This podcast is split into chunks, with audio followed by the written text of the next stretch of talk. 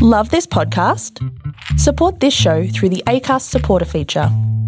It's up to you how much you give, and there's no regular commitment. Just hit the link in the show description to support now.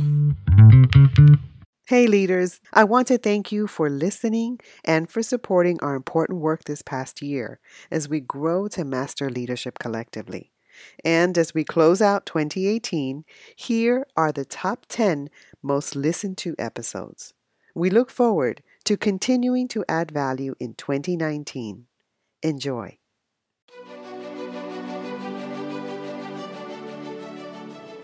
Hey, this is John Lee Dumas of EO Fire, and welcome to Master Leadership.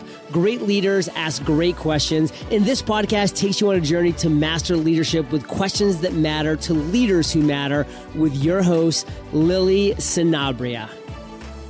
Hi, this is Lily, and today we have the honor of speaking with Dr. Christopher Tienken. Titles and talk alone do not make leaders. Leadership requires working with others to take collective action to benefit the greater good. Educational leadership is no different. Students do not have a voice at the education policy making table. Education leaders need to stand up and advocate for policies and practices that benefit all students and strengthen the overall education system. Christopher has worked to advocate for children for over 20 years, first as an elementary school teacher, middle school principal, and assistant superintendent in the public school setting, and now as an associate professor of education leadership, management, and policy. Christopher works with educators on three continents to amplify the voices of children and improve education equity. Christopher practices his leadership driven by the concept of empowerment and collaboration and believes that by working together on common goals, people can accomplish more than individuals pursuing their own agenda. So, welcome, Dr. Christopher Tienken. How are you? I'm fine. I'm glad to be here. Thank you. Yes, we're so happy to have you on our podcast. And as you know, this podcast takes us on a journey to master leadership. So, are you ready to pour into our listeners? I'm ready. All right, Chris, can you tell us a bit about your path to leadership and what you're doing now? Sure. You know, I was one of those kids in high school who did not know what I wanted to be. I mm-hmm. didn't really show a lot of academic promise at the time. So I remember my guidance counselor telling me that I should uh, join the Army. I, I wasn't sure if I wanted to be in the full time Army, so I joined the Army National Guard. Mm-hmm. And at that time, back in the late 80s, they had a program in which 17 year olds could sign up and go to basic training during their summer of their junior year in high school and then uh, attend advanced training during the summer of their high school graduation mm-hmm. so i signed up literally on my 17th birthday and i headed to basic training 14 days later i was by far the youngest and smallest person in my unit so that was a bit overwhelming but mm. it worked out and i learned a lot about myself i learned about leadership. And I also learned that I wanted to go to college. So mm. when I came home after basic training, I attended community college for a year and got some academic confidence. I did really well there. And at the time, I was also working as a ski instructor. And I was assigned to teach in a program for three to five year olds. And I found that I absolutely loved it. Okay. So it, it, so it was that you know you either find out you love it or you're scared to death. oh yeah, that real real quick actually. uh, so it was then that I decided to enter the field of education as an elementary education major, and I was accepted to Kutztown University. I did really well in my undergraduate studies, and I became a teacher.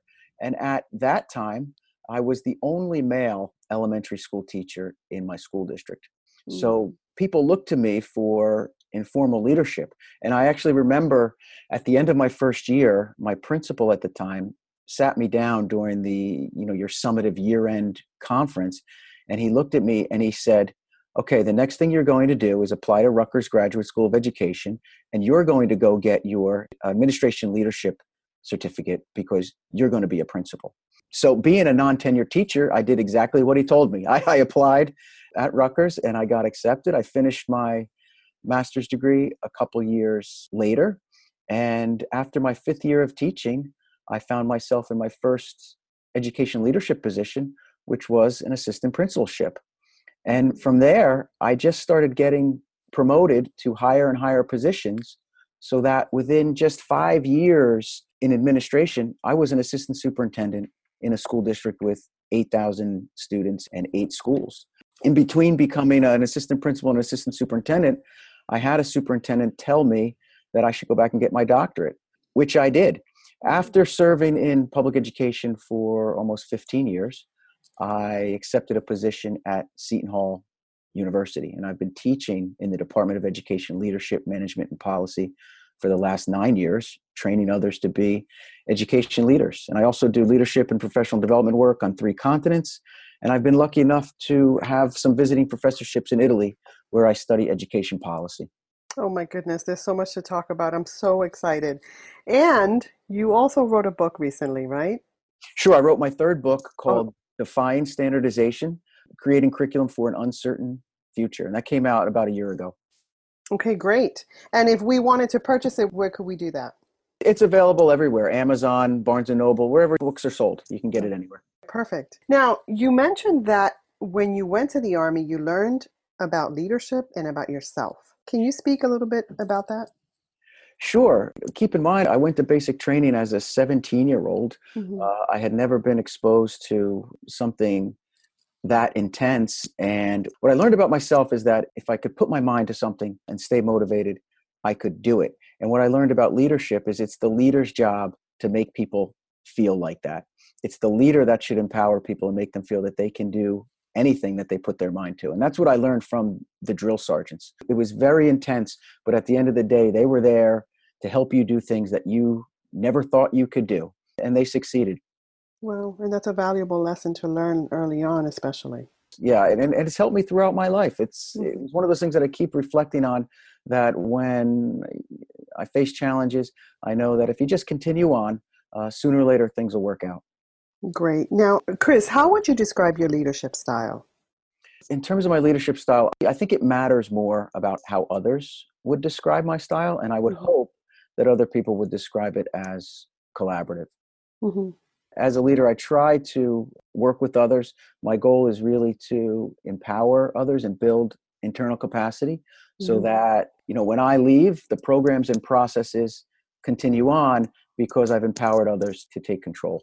So you think about your legacy, about the programs that you leave behind. It's important that they have sustainability. I think one of the main goals of a leader is to get others to be able to take over or walk in your shoes when you're not there. If people are always looking to you for what to do, then I'm not sure you've actually exhibited leadership. I think the goal should be able to educate and empower people. Mm-hmm. When I enter a new position, I'm trying to put myself out of business. I'm trying to get you to a point where you don't need me anymore. And if I can achieve that, then I've succeeded. And you know, Chris, when I hear that, I hear a leader who's very secure in who he is? I think one of the things you need to think about as a leader is that it shouldn't be all about you. In mm-hmm. fact, I think one of the best pieces of advice that I received was the, the, idea of listen, be kind, and make others shine. Your job is to build the internal capacity so others can look good. So we've nailed two questions in one. The best advice coupled with a great quote listen, be kind, and make others shine. And make others shine. I love it. So, give us another quote about leadership that really speaks to you and why. So, there's a quote from Robert Kennedy that I used at the end of my last book from his Day of Affirmation speech. And it says that few will have the greatness to bend history itself, but each of us can work to change a small portion of events. Each time a person stands up for an ideal or acts to improve the lot of others, or strikes out against injustice, that person sends forth a tiny ripple of hope. And that's really one of the things I think leadership should be. It's about sending out ripples and helping other people create those ripples. And sometimes we don't realize that that ripple, we may not see the end game, but at least we're a part of making that happen. So I love that. Thank you so much for sharing that. Sure. Now, um, Chris, what type of leader are you inspired by and why? I think I'm most inspired by a leader who's mild mannered, gets results, and then gives the credit to others. Because I believe if you have to tell people you're the leader, you're probably not the leader. So you're inspired by leaders who are mild mannered. And yet, when I think about you in the Army with a drill sergeant who taught you so much about yourself and leadership, and I also think about this other principal who pretty much said to you, you need to go to Rutgers. Um, would you describe them as mild mannered? Some people wouldn't think a drill sergeant is mild mannered. I know, that's what I'm saying. right. So I had four different drill sergeants and they were all great. But the, the one thing that struck me about the one that impacted my life the most was he would do everything that we did, but he would do it in ways for example, we'd go out on a march and our backpacks would be 35 pounds. He would put 60 pounds of weights in his backpack. He wouldn't go around saying that he was doing that. We would simply see him do that, put on his backpack, and walk for 15 miles. So he was a person that just led by action. He didn't have to tell us all the things that he was doing that were more difficult than what we were doing. We just knew he was out there doing everything we were doing, but more. And so by leading by action, I considered him to be mild mannered. He didn't toot his own horn and No, it was action. It was action, not words. Okay, great.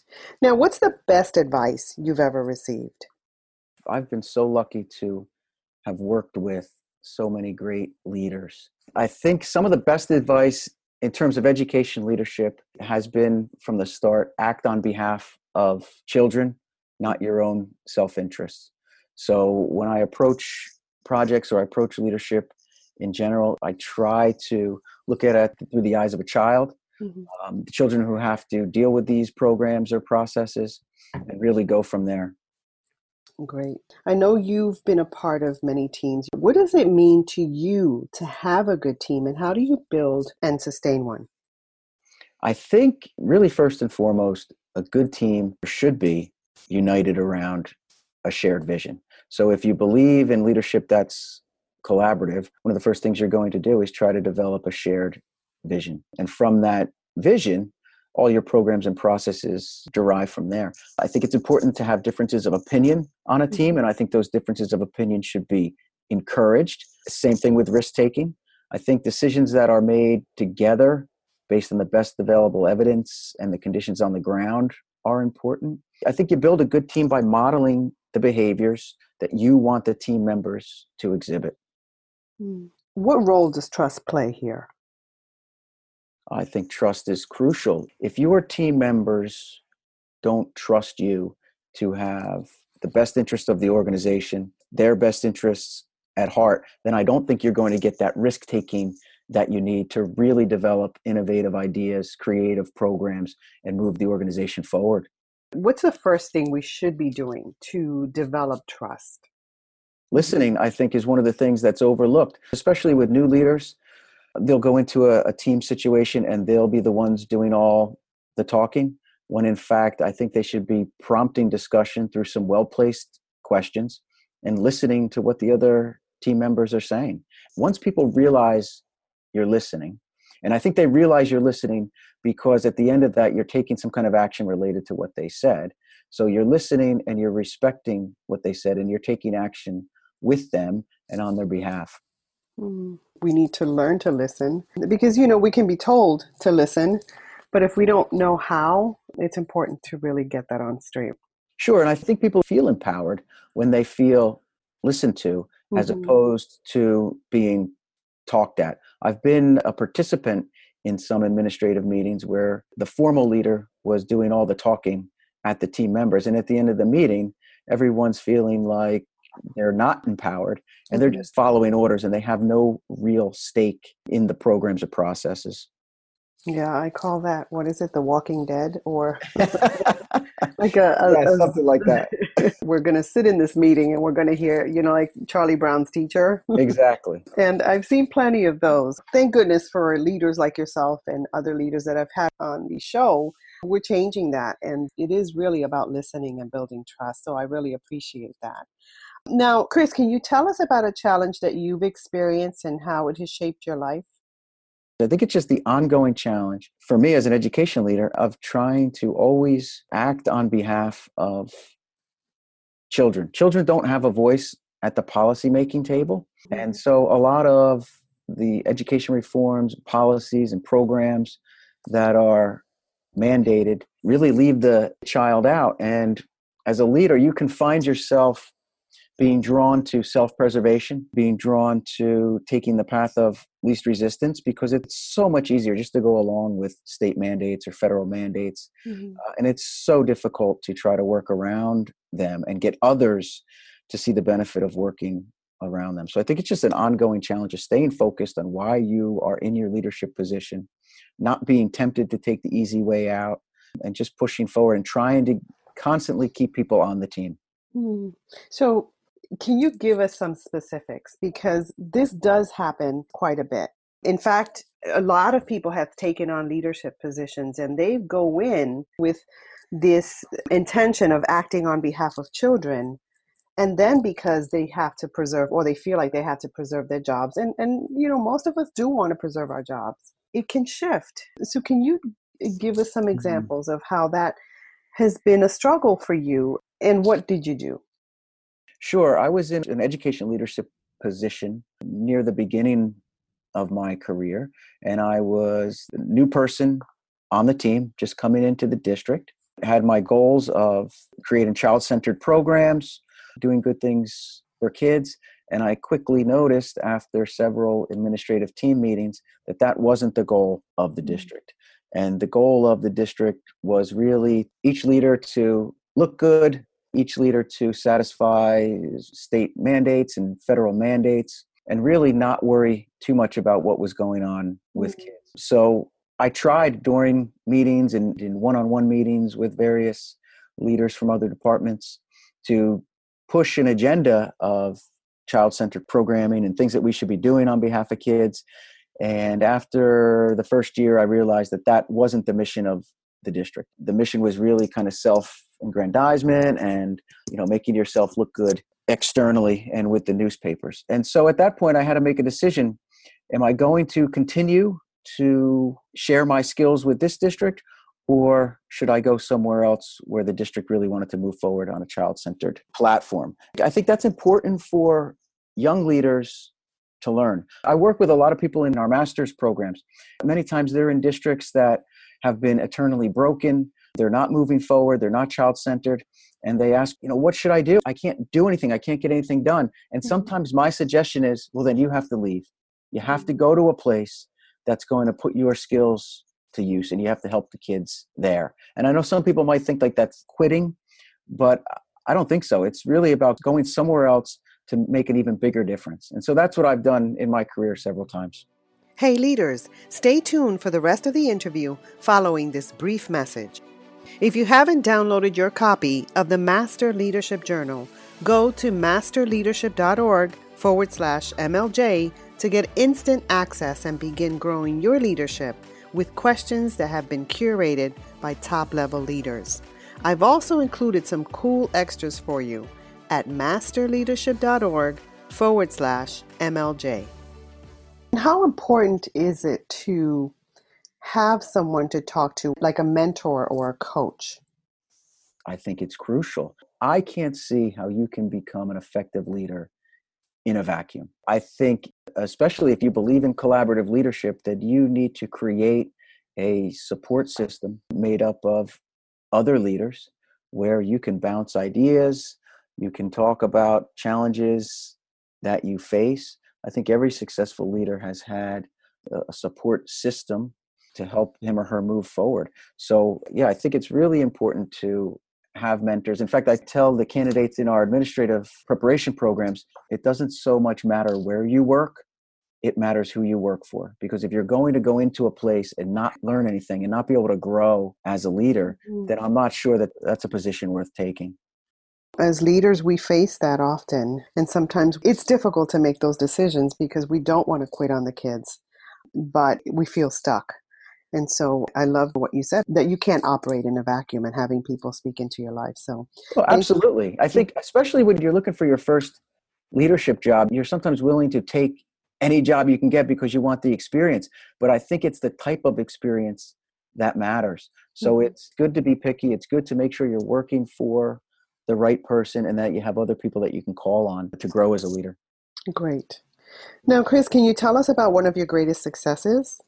Well, of course, it's not just mine. It was my greatest team success when I was an assistant superintendent. My team and I worked to help redesign our high school, and we created a program in which the seniors at the high school because they had enough credits they could leave school after fourth period and we created a menu of options for them so that they could actually start to build a bridge between high school and the post secondary world while mm-hmm. still in high school. So, for example, we created a program in which our 400 seniors had options to be apprentices, job shadowing, go up to the community college for college work. We had students connected with the local unions where they were able to start working on their union card while they were still in high school.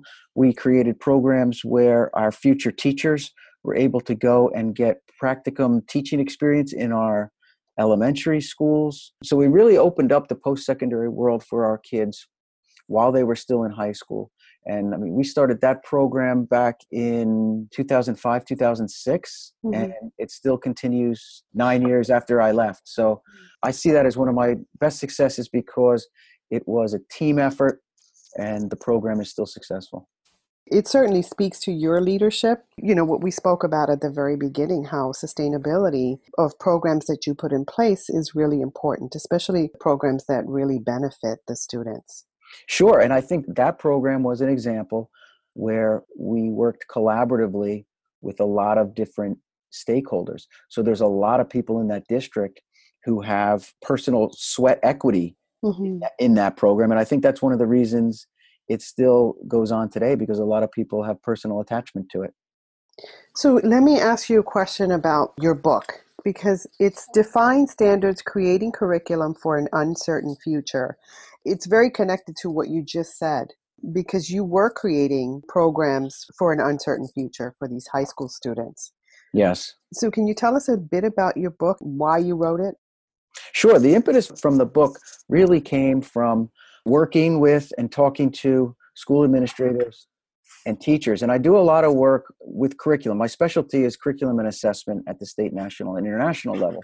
So I work with leaders and teachers on building curricular programs that allow students to experience what I call the unstandardized skills, where they can learn creativity, innovation, persistence, empathy, compassion, collaboration, communication. Hey, leaders, all those things if you haven't downloaded your copy content, of the Master Leadership Journal, time, go to masterleadership.org forward slash MLJ so in my work, I to get instant access and begin growing your that, leadership well, we can't do this because the state says we have to do this, or we can't do this because we don't I've have the time, or we have to get kids cool ready for the test. So I decided to write a book to show and help education leaders and teachers to do all these unstandardized things with kids, a more well rounded education, but in the context of standardization. Standardization is here right now, it's the reality for teachers and educators. So I'm trying to help them work within the system in which they find themselves, but also at the same time work around the system. It's the concept of creative compliance. How to do I love that creative compliance. How to do the right thing without getting fired so you can live to lead another day. That's really what brought me to writing the book. The first part of the book, what I do is I rebut the whole notion that we need to standardize. I rebut the whole notion that American public education is failing. I rebut that with a ton of data from international tests and some other things. And the second part of the book is really how to design curriculum to unstandardized education in a standardized environment. I love it. Creative compliance yes, I think leaders need to begin to think like that. How can we do the things that we know are good for kids, but not get fired? Because at the end of the day, we need to live to lead another day so that kids can experience quality education. So there's strategies that you can use to get things done on the ground, but still be in compliance. Great. Again, Defying Standardization, creating curriculum for an uncertain future. Wonderful book. Get it on Amazon. Okay, so Chris, Many leaders describe themselves as lifelong learners. What does that mean to you, and what are you learning now? So, I think being a lifelong learner means always being willing to change, being willing to change your position when confronted with new evidence, not getting into a rut, always trying to do new things, be creative or innovative. Mm-hmm. Uh, and so that's what I've really tried to do throughout my career is to always kind of look out a couple years in advance and say, hmm, what are we going to need five years from now, 10 years from now? Let's start thinking about those types of programs. Yes, it's easier to continue to do what we're doing right now, but mm-hmm. at the end of the day, is that really going to move the needle? In terms of some of the things that I am working on or learning now, I think it's just a continuous journey to learn more about yourself, how to be a better person when you're around others, how to empower others, how to inspire others. Once again, you know, we can continue to use the same type of leadership strategies or skills that have gotten us to mm-hmm. where we're at. But I think if you're going to continue to move in a positive direction, you need to be willing to change and learn how to lead in different ways. And so that's what I'm trying to do now. So how do you how do you do that, Chris? How do you learn about yourself? This is incredibly important. I think you're absolutely right. But how do you learn more about yourself? So I think it's a conscious effort for me mm-hmm. to reflect on my leadership behaviors and in terms of how I view others. For example, mm-hmm. I'm someone who really values creativity and innovation and trying to think outside of the box. So I find myself sometimes when I'm in the presence of people who are very negative or very narrow minded, I find myself wanting to slip into a more autocratic mm-hmm. leadership role and say, well, this is the way we're doing it. And if you don't like it, you need to find something else to do.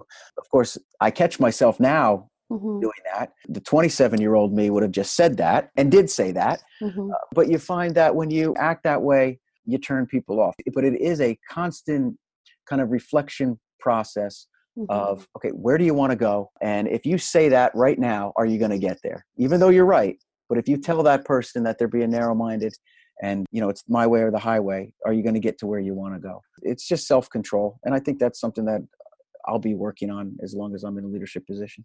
Not just you my friend not just you.